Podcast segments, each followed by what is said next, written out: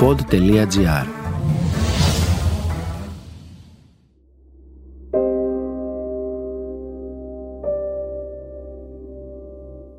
Τι οθεί τους ανθρώπους στα άγρια εγκλήματα και γιατί κάποιοι νομίζουν ότι μπορεί να την γλιτώσουν; Η Άννα είναι 20 χρονών. Ξεσκονίζει παλιές υποθέσεις και θυμίζει αυτά που δεν πρέπει να ξεχαστούν.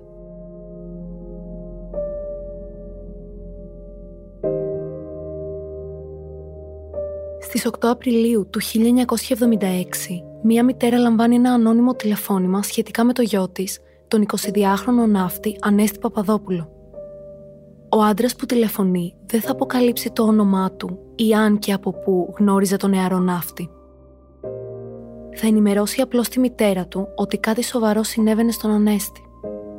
Εκείνη με τη σειρά της ειδοποιεί την αστυνομία καθώς βρίσκεται στην Αλεξανδρούπολη και δεν μπορεί να συνδράμει. Οι αστυνομικοί που θα εισέλθουν στο υπόγειο διαμέρισμα της Καλυθέας θα ανακαλύψουν την επόμενη μέρα μια τραγωδίας. Μέσα στο σπίτι θα βρουν το άψυχο σώμα του νεαρού άντρα με κομμένο το λαιμό. Την ίδια κιόλας μέρα, ο δολοφόνος θα παραδοθεί στις αρχές, συνοδευόμενος από το δικηγόρο του. Η αποκάλυψη της σχέσης που συνέδεε τον δράστη με το θύμα, αλλά και οι υπόλοιπες πτυχές της ιστορίας, θα σοκάρουν τη συντηρητική κοινή γνώμη της δεκαετίας του 70 και θα τη φέρουν αντιμέτωπη με θέματα που τότε θεωρούνταν ταμπού. Πρόκειται για μια ιστορία που όχι μόνο θα προβληθεί στη μεγάλη οθόνη, αλλά είχε και τεράστιες πολιτικές προεκτάσεις την περίοδο της μεταπολίτευσης. Την 8η Απριλίου η δολοφονία του Παπαδόπουλου θα βρεθεί σε πολλά πρωτοσέλιδα. Σε ένα από αυτά διαβάζω τον τίτλο «Ναύτης σκότωσε συνάδελφό του. Ήσαν και οι δύο ανώμαλοι». Είμαι η Άννα Καλινίκου και αυτά είναι τα άγρια εγκλήματα.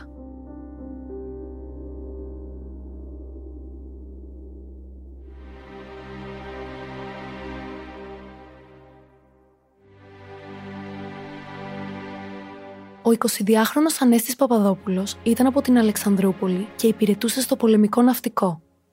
Διέμενε στο υπόγειο διαμέρισμα της Καλυθέας όπου και βρέθηκε η σωρός του. Ο άντρας που μία μέρα μετά τη δολοφονία του διάβηκε το κατόφλι του αστυνομικού τμήματος ομολογώντας την πράξη του, ήταν ο 19χρονο Χρήστος Ρούσος. Ο νεαρός υπηρετούσε επίσης στο πολεμικό ναυτικό και διέμενε στο Μοσχάτο. Οι δυο τους, ωστόσο, δεν είχαν συνδεθεί μέσω της στρατιωτικής τους θητείας. Μία μέρα και όταν ο Χρήστος ήταν ακόμη 17, θα βρεθεί στο Ζάπιο που θα γνωρίσει τον Ανέστη. Αρχικά, όπως θα αποκαλύψει, προσπάθησε να τον αποφύγει. Δεν ήθελε να μιλήσουν. Ωστόσο, ο Παπαδόπουλος επέμεινε. Όταν ο Ρούσος ανέβηκε στο λεωφορείο για να γυρίσει, ο Παπαδόπουλος του χτύπησε το τζάμι και του έκανε νόημα να κατέβει. Κάτι που ο πρώτος θα κάνει.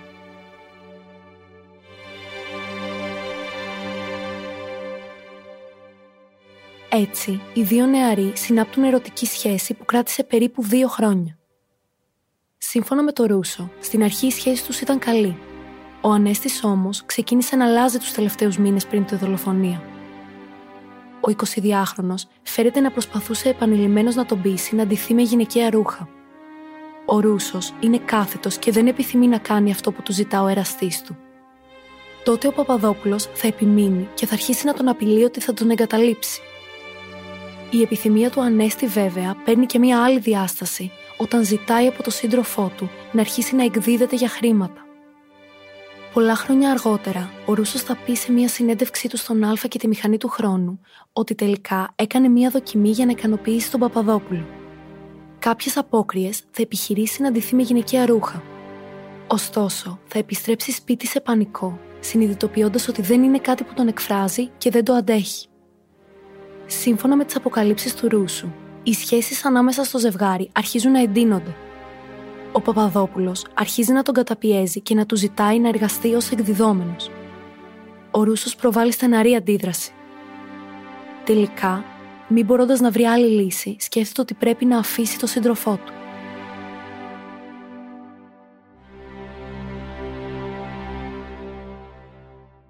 Το βράδυ της 7ης Απριλίου του 1976 βρίσκει το Χρήστο και τον Ανέστη στο υπόγειο διαμέρισμα του δεύτερου. Σκεφτόμουν ότι είναι η τελευταία βραδιά που θα είμαι με τον Ανέστη. Θα πει ο Χρήστος μιλώντας στη μηχανή του χρόνου. Αυτές του τις σκέψεις, σύμφωνα με τον ίδιο, δεν τις είχε μοιραστεί με τον Παπαδόπουλο. Η αλήθεια για το τι ακριβώς συνέβη το μοιραίο βράδυ είναι περίπλοκη. Ακόμη και οι εφημερίδες της εποχής φαίνεται πως δεν είχαν μια καθαρή εικόνα για το φωνικό. Κάποιες πηγές αναφέρουν πως πριν τη δολοφονία το βράδυ εξελισσόταν ομαλά. Οι δύο άντρες πέρασαν το χρόνο τους μαζί και σε κάποιο σημείο ο Ρούσος έφυγε για λίγο από το διαμέρισμα για να φέρει κάτι να φάνε. Ο Χρήστος θα παρουσιάσει μια διαφορετική εικόνα της βραδιάς. Αφηγείται βουρκωμένος στις στιγμές που οδήγησαν στη δολοφονία του συντρόφου του. Εκείνη τη βραδιά μου έδωσε μια απαξιωτική σπροξιά και πολύ προσβλητικά μου είπε «Αυτά τελειώσανε. Εσύ θα γίνεις γυναίκα και πάρ το χαμπάρι». Και μετά από αυτό έχασα κάθε έλεγχο και έγινε ό,τι έγινε. Σε κάποιες πηγές αναφέρεται ότι ο Ανέστης είχε αποκοιμηθεί πριν ο Χρήστος του επιτεθεί. Ο δολοφόνος φέρεται να επιχείρησε αρχικά να πνίξει το σύντροφό του. Έφτιαξε θηλιά με ένα κορδόνι και την πέρασε γύρω από το λαιμό του Ανέστη. Όταν δεν τα κατάφερε, άρπαξε ένα μαχαίρι και έκοψε το λαιμό του θύματός του, αφήνοντας τον αιμόφυρτο. Ύστερα, σύμφωνα με τις εφημερίδες της εποχής, έκανε μπάνιο και άλλαξε τα ματωμένα ρούχα του. Έφυγε από το διαμέρισμα της Καλυθέας, παίρνοντας μαζί του 500 δραχμές και κάποιες κονσέρβες.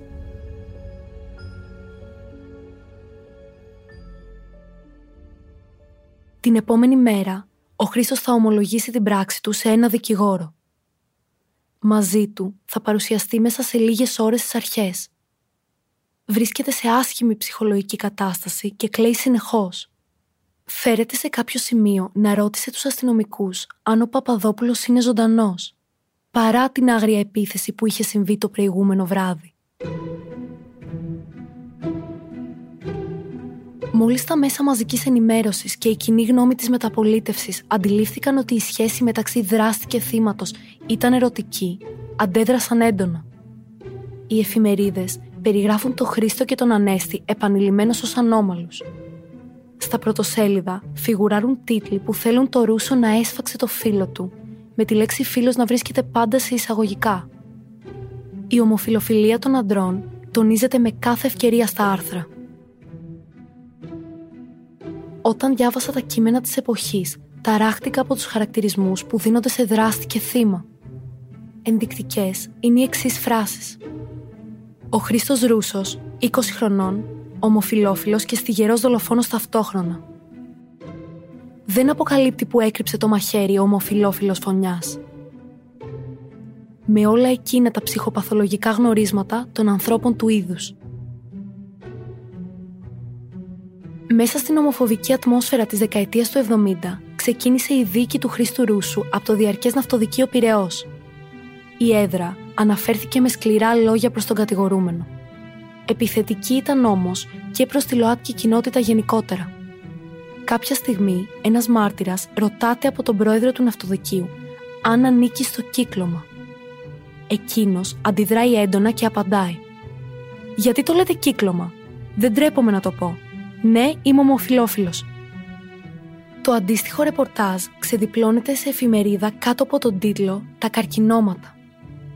Ο πρόεδρος δεν έμεινε εκεί, αφού αγόρευσε αυστηρά και προς τη μητέρα του Χρήστου, στην οποία είπε ότι δεν παρακολουθούσε αρκετά το γιο της. Όταν ο Ρούσος κλήθηκε να απολογηθεί, μίλησε για τη σχέση του με τον Ανέστη και για την πίεση που ο δεύτερος του ασκούσε. «Δεν έπρεπε να φτάσω μέχρι εκεί. Μετανιώνω», Όμως κανένας δεν μπορεί να καταλάβει τη θέση μου, είπε χαρακτηριστικά. Οι μάρτυρες που κατέθεσαν ανέφεραν πως είχαν δει το Ρούσο με γυναικεία ρούχα στο Σύνταγμα. Εκείνος στην απολογία του, σύμφωνα με τις εφημερίδες, απάντησε πάνω σε αυτό. Ναι, ήταν μία από τις αξιώσεις του θύματος. Κάθε φορά που πήγαινα να αντιδράσω, εκείνος έβρισκε έναν τρόπο για να καταπνίγει την αντίδραση στη στιγμή του πάθους. Ύστερα μου ζήτησε να κάνω πιάτσα στη λεωφόρο συγκρού. Πάντα αντιδρούσα, αλλά πάντα υπέκυπτα τελικά στις αξιώσεις του. Βγήκα και στη συγκρού. Άρχισε τότε να με εκμεταλλεύεται. Διάβασα ωστόσο ότι η οικογένεια του Παπαδόπουλου που παρευρέθηκε στη δίκη αμφισβήτησε στεναρά τους ισχυρισμούς του κατηγορούμενου περί εκμετάλλευσής του από τον Ανέστη. Ο Ρούσος έκανε και μια μεγάλη αποκάλυψη. Τελευταία, με πίεζε να κάνω εγχείρηση για να γίνω γυναίκα.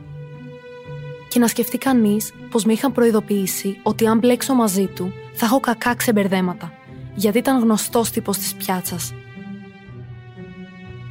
Στις 14 Οκτωβρίου του 1976, ο Χρήστος Ρούσος καταδικάζεται σε ισόβια κάθριξη. Δεν του αναγνωρίστηκε κανένα ελαφρυντικό.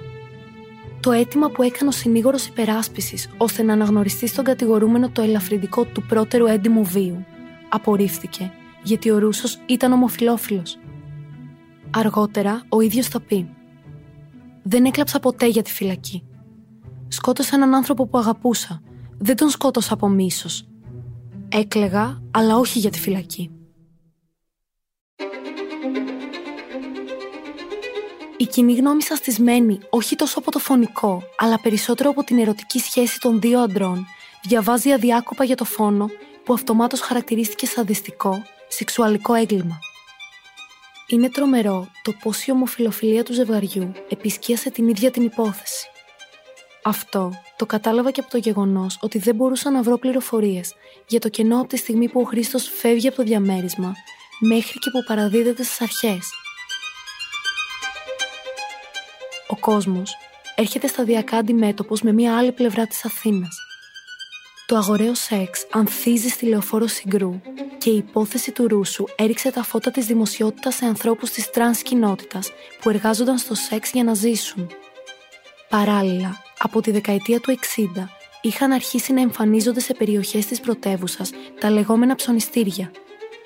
Πολλοί ομοφιλόφιλοι άντρες που συχνά έκρυβαν τη σεξουαλική τους ταυτότητα κατέφευγαν στο Ζάπιο ή την Ομόνια για να βρουν ερωτικό σύντροφο.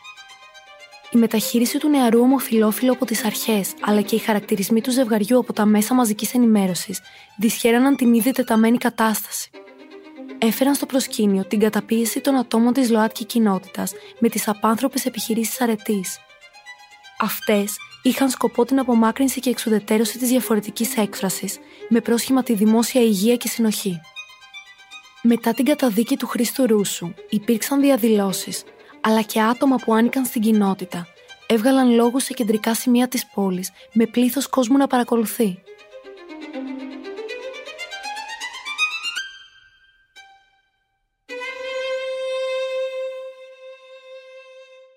Ο Χρήστος Ρούσος έμεινε 14 χρόνια στη φυλακή και όπως ο ίδιος θα δηλώσει σε συνέντευξή του αργότερα, έζησε κινηματογραφικούς έρωτες όσο ήταν μέσα. Μίλησε δημόσια και για τις πολύ άσχημες συνθήκες που επικρατούν στα ελληνικά σοφρονιστικά ιδρύματα, καθώς ο ίδιος μεταφέρθηκε σε αρκετά από αυτά, περνώντας ακόμη και από το Δαφνί. Μάλιστα, έχει δημοσιεύσει διάφορα βιβλία με πιο γνωστό το βασανισμή κρατουμένου. Μέσα στις σελίδες του αναφέρεται στην παραμονή του στις φυλακές Αλικαρνασού και Κέρκυρας. Το 1987 υπέβαλε έτοιμα για αναψηλάφιση της δίκης του. Τα ελαφρυντικά που επιδιώκει να του αναγνωριστούν είναι ο πρώτερος έντιμος βίος και το νεαρό της ηλικίας. Η απάντηση που θα πάρει είναι αρνητική. Το δικαστήριο απορρίπτει το αίτημά του με γνώμονα την ομοφιλοφιλία, την οποία προβάλλει ως επιχείρημα της άρνησης. Και τότε ο Ρούσος θα πάρει την απόφαση να κάνει το τελευταίο πράγμα που μπορεί να τον βγάλει από τη φυλακή. Μία απόφαση που θα πάρει τεράστιες κοινωνικές και πολιτικές διαστάσεις. Ο Χρήστος ξεκινάει απεργία πείνας με στόχο την αποδοχή του αιτήματός του. Η κατάσταση της υγείας του αρχίζει να κλονίζεται με γοργούς ρυθμούς. Ωστόσο, αυτή τη φορά ο νεαρός Ισοβίτης την χάνει μεγάλη στήριξης από την κοινή γνώμη. Οι καιροί έχουν αρχίσει να αλλάζουν και στο πλευρό του τάσσονται πολύ σημαντικοί άνθρωποι. Ακαδημαϊκοί, πολιτικοί, καλλιτέχνες δείχνουν τη στήριξή τους η κυβέρνηση του Πασόκ που βρίσκεται στην εξουσία ταράζεται από την κοινωνική κατακραυγή. Αποφασίζει να του απονείμει χάρη για να αποφυλακιστεί. Εμπόδιο σε αυτό στέκεται ο τότε πρόεδρος της Δημοκρατίας, Χρήστος Αρτζετάκης. Εκείνος αρνείται να προσυπογράψει τη χάρη. η σχέση Σαρτζετάκη με τον τότε Πρωθυπουργό Ανδρέα Παπανδρέου οξύνεται. Ο πρώτος φτάνει στο σημείο να απειλήσει με παρέτηση, κάτι που θα έριχνε την κυβέρνηση Παπανδρέου. Τελικά, το 1990 αναλαμβάνει ως πρόεδρος της Δημοκρατίας ο Κωνσταντίνος Καραμανλής. Εκείνος είναι που θα απονείμει την πολυπόθητη χάρη στο Ρούσο. Ο σκηνοθέτης Γιώργος Κατακουζινός εμπνεύστηκε από την υπόθεση και γύρισε το 1982 την ταινία Άγγελος. Η ταινία γνώρισε μεγάλη εμπορική επιτυχία και ήταν από τις πρώτες που ασχολήθηκαν τόσο ανοιχτά με το θέμα της ομοφιλοφιλίας στην Ελλάδα. Απέσπασε μεικτές κριτικές και προκάλεσε μεγάλες αντιδράσεις για τη θεματολογία της. Ο ίδιος ο Ρούσος αντέδρασε έντονα σε κάποιες ανακρίβειες της πλοκής και κατέθεσε αίτηση ασφαλιστικών μέτρων. Τελικά όμως παραδέχτηκε ότι παρά τις σεναριακές αυθαιρεσίες, η ταινία και η αποδοχή της ιστορίας του Άγγελου από τον κόσμο βοήθησε την υπόθεση του ίδιου. Μετά την αποφυλάκησή του, μίλησε πολλές φορές για το έγκλημά του, το χρόνο που πέρασε στη φυλακή, αλλά και για τη ζωή του ως ομοφυλόφιλος και την αντιμετώπιση του από την κοινωνία του 70. Ακόμη και μέσα από τη φυλακή, χαρακτηρίστηκε ως σύμβολο της ΛΟΑΤΚΙ κοινότητας και βγαίνοντας συνέχισε τη δράση του ως ακτιβιστής. Το τι συνέβη εκείνο το μοιραίο βράδυ της 7ης Απριλίου μπορεί να μην ξεκαθαρίσει ποτέ. Ωστόσο, η τραγική ιστορία του Χρήστου Ρούσου και του Ανέστη Παπαδόπουλου υπόθηκε από την αρχή με πολύ μεροληψία και ρατσισμό προς το δράστη και το θύμα. Ο Χρήστος πλέον έχει εγκατασταθεί στην Νίκαια και εργάζεται στο δημόσιο ψυχιατρίο ως υπεύθυνος σε δύο προγράμματα για απεξαρτημένους.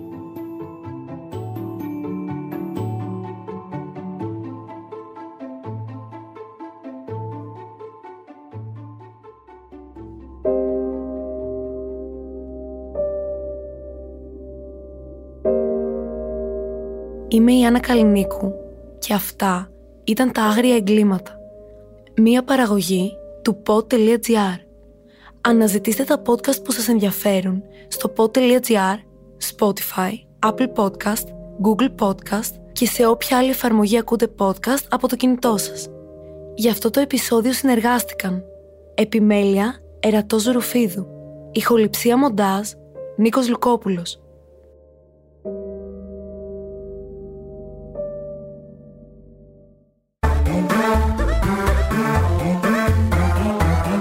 pod.gr. Το καλό να ακούγεται.